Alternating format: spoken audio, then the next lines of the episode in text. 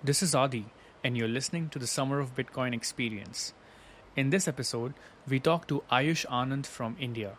Ayush participated in Summer of Bitcoin 2022, contributing to Bcoin, which is a Bitcoin implementation in JavaScript.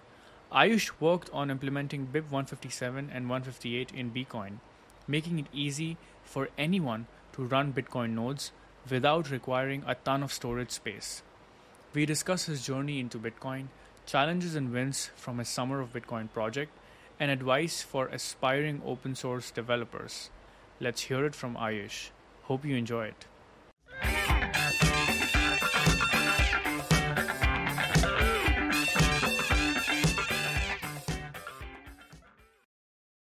Ayush, welcome to the Summer of Bitcoin experience. Good to have you. Yeah, uh, thank you for inviting me.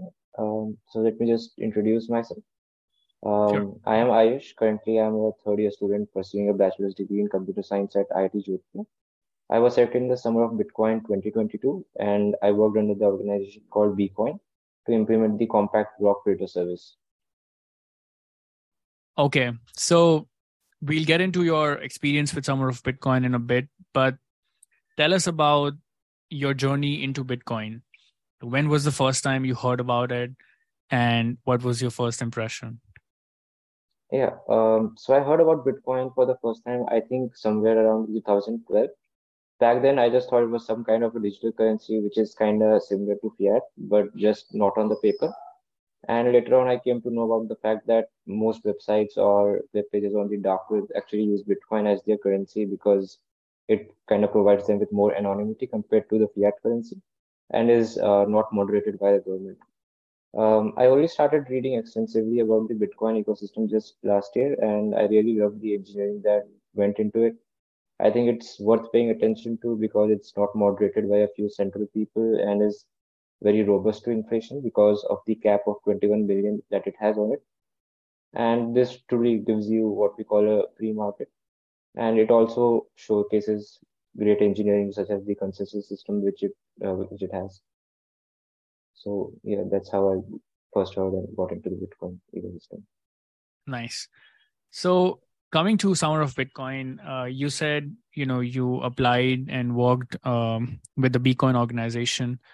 Um, can you tell us why you chose Bcoin as an organization? And yeah. first of all, like what does Bitcoin do? Yeah, so uh, Bcoin is basically an alternative implementation of Bitcoin Core. So uh, Bitcoin is basically an open source repository. There is no organization behind it, but there is a certain standard reference which we call Bitcoin core. Uh, and then there are alternative implementations of the Bitcoin core in different languages. And Bcoin is one such implementation of Bitcoin core. Uh, it is in the JavaScript language, which is something I was very familiar with. And also, uh, I wanted to see the basic principles of how Bitcoin works from the bottoms up. And that's basically why I joined Bcoin and I got to work on the the project itself was very interesting about uh, compact block filter service. So yeah, that was basically my motivation for joining Bcoin. So let's talk more about your specific project that you worked on. Uh, can you tell us um, what I, what the project idea was and what were its benefits to the Bcoin project and also the overall Bitcoin ecosystem?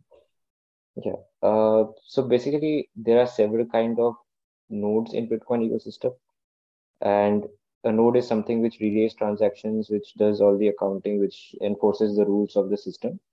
And there's something called as a full node, which provides the maximum functionality that a node can provide. But the problem with full node is that it has uh, it has it has to store the entire blockchain on it, which is roughly near like I think around 500 GB right now and you can't really have it on your mobile phone uh, full node. So if you don't have a full node on your mobile phone and you want to use Bitcoin on your mobile phone, then you basically have a wallet which makes a connection to something known as a peer. Peer is basically just node on another server. And when you connect to that peer, you basically request it for certain data that you need to in order to make that transaction or even just show the user what his transaction history has been. And if you request this data from your wallet then your addresses could be compromised, your privacy could be exposed because now that particular peer knows which addresses belong to you. So the so they basically introduced something known as Bloom filters to help solve this problem. But uh, BIP 157 and 150 are basically an improvement over those Bloom filters because these Bloom filters had the problem in which you could basically DOS uh, do a denial of service attack on the peer. So now uh, the BIP 157 and 158 basically propose a kind of a protocol in which uh, it's more robust. You cannot DOS the system and you can still hide the uh, conserve the privacy of the user. So my project was to basically implement that in the Bcoin repository, and uh, this implementation helps the Bitcoin ecosystem and the Bcoin because now users can get more privacy on their on their plans and wallets. Interesting. Let's take a quick break and hear about today's sponsor. Hey everyone, this is Adi.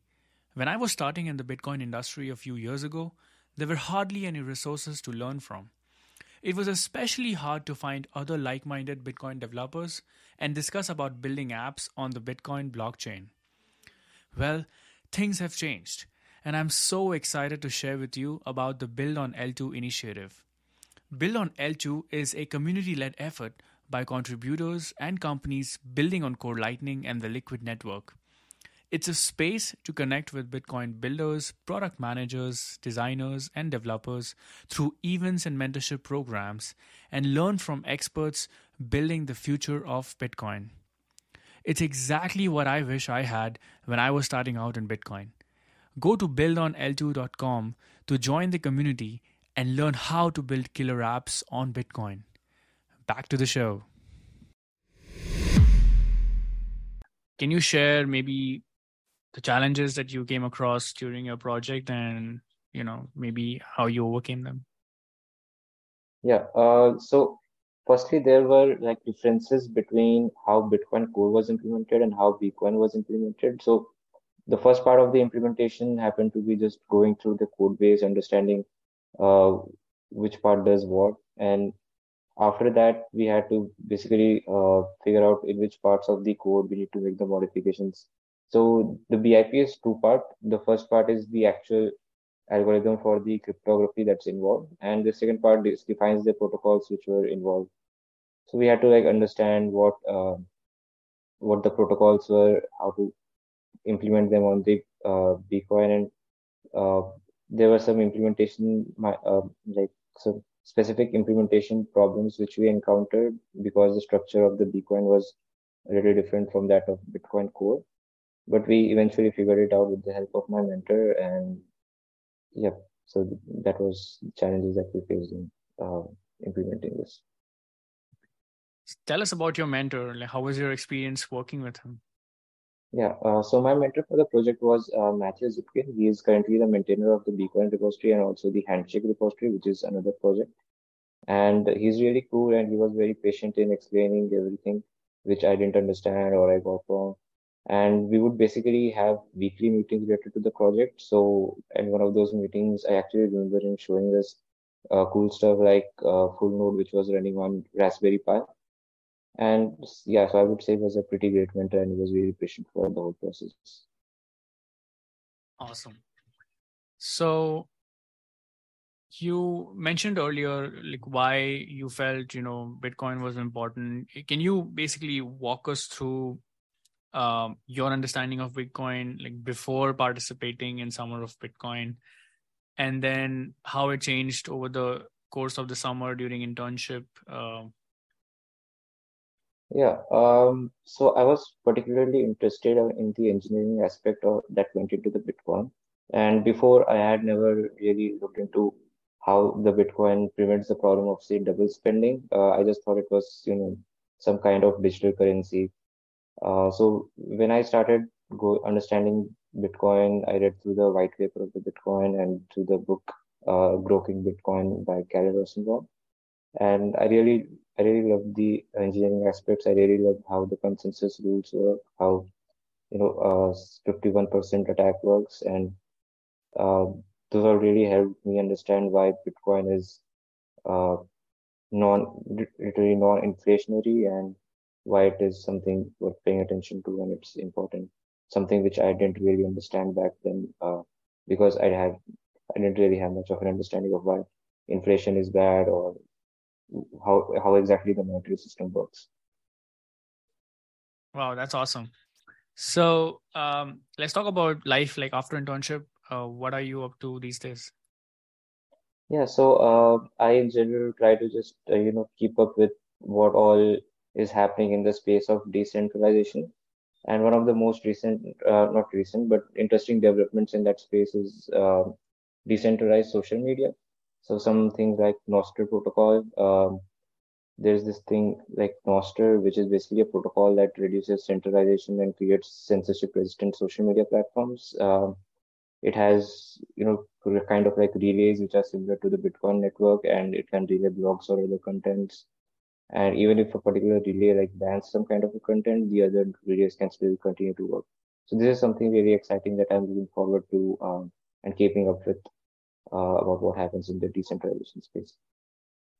Yeah, one thing to note here is that Nostr is a protocol that does not need a blockchain, like it doesn't have any Hmm. blockchain stuff, and yet it is proving to be a very interesting uh, protocol for you know decentralized social networks. So there's a lesson there where you know to build something decentralized, I think um, you don't necessarily need a blockchain or even a token or some coin uh, to to able to pull it off. Uh, and Nostr is a great example of of you know of such a of such a protocol. Um, so you know maybe just wrapping things a bit. Can you you know tell the folks who've joined and who will probably listen to this podcast later? Uh, how does one go about understanding Bitcoin if they are a beginner? Yeah, uh, so I would recommend a beginner to start with the book Grokking Bitcoin by Kalle Rosenbaum. It's really an excellent book. It starts from scratch, from the very uh, from the very basics of Bitcoin, and it builds upon it. So when I was applying to the program, I basically went through this book, and yeah, I think that's pretty good for a beginner. And after that, they could actually just go through the source code of Bitcoin Core and try and make sense of what exactly each part of the code is doing.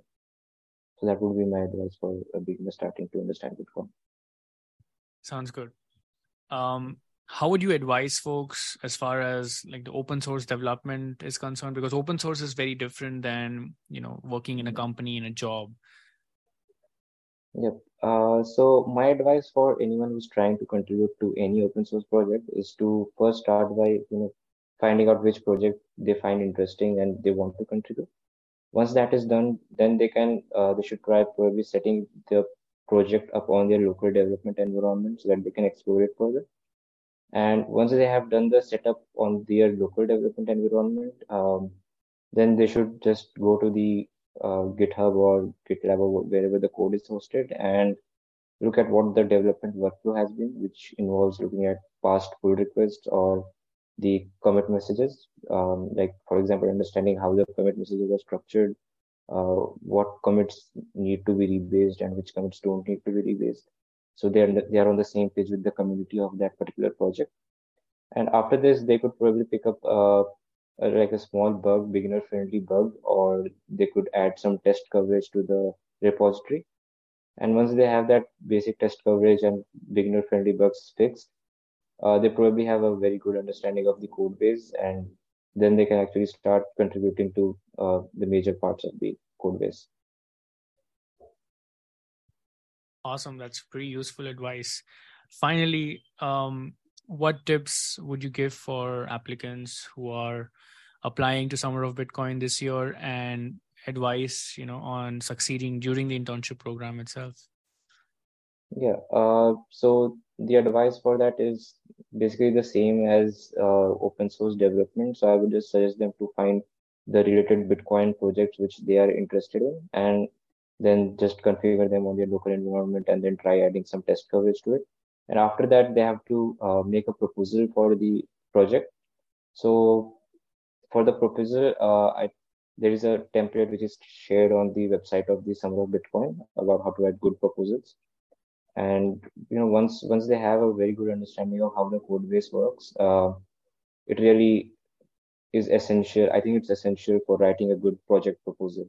And so that's my advice for cracking the summer of Bitcoin. Now, during the internship, uh, I just what I suggest is to you know uh, talk to the mentor, understand what are the requirements of this particular project, uh, what is the structure of the workflow that they are going to be used.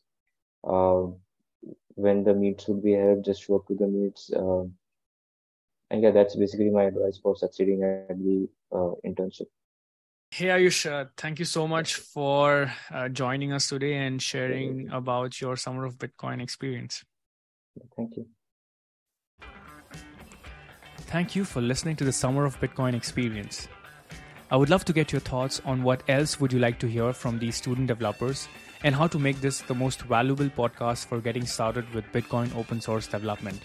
Write to us at hello at summerofbitcoin.org. Can you do us a small favor?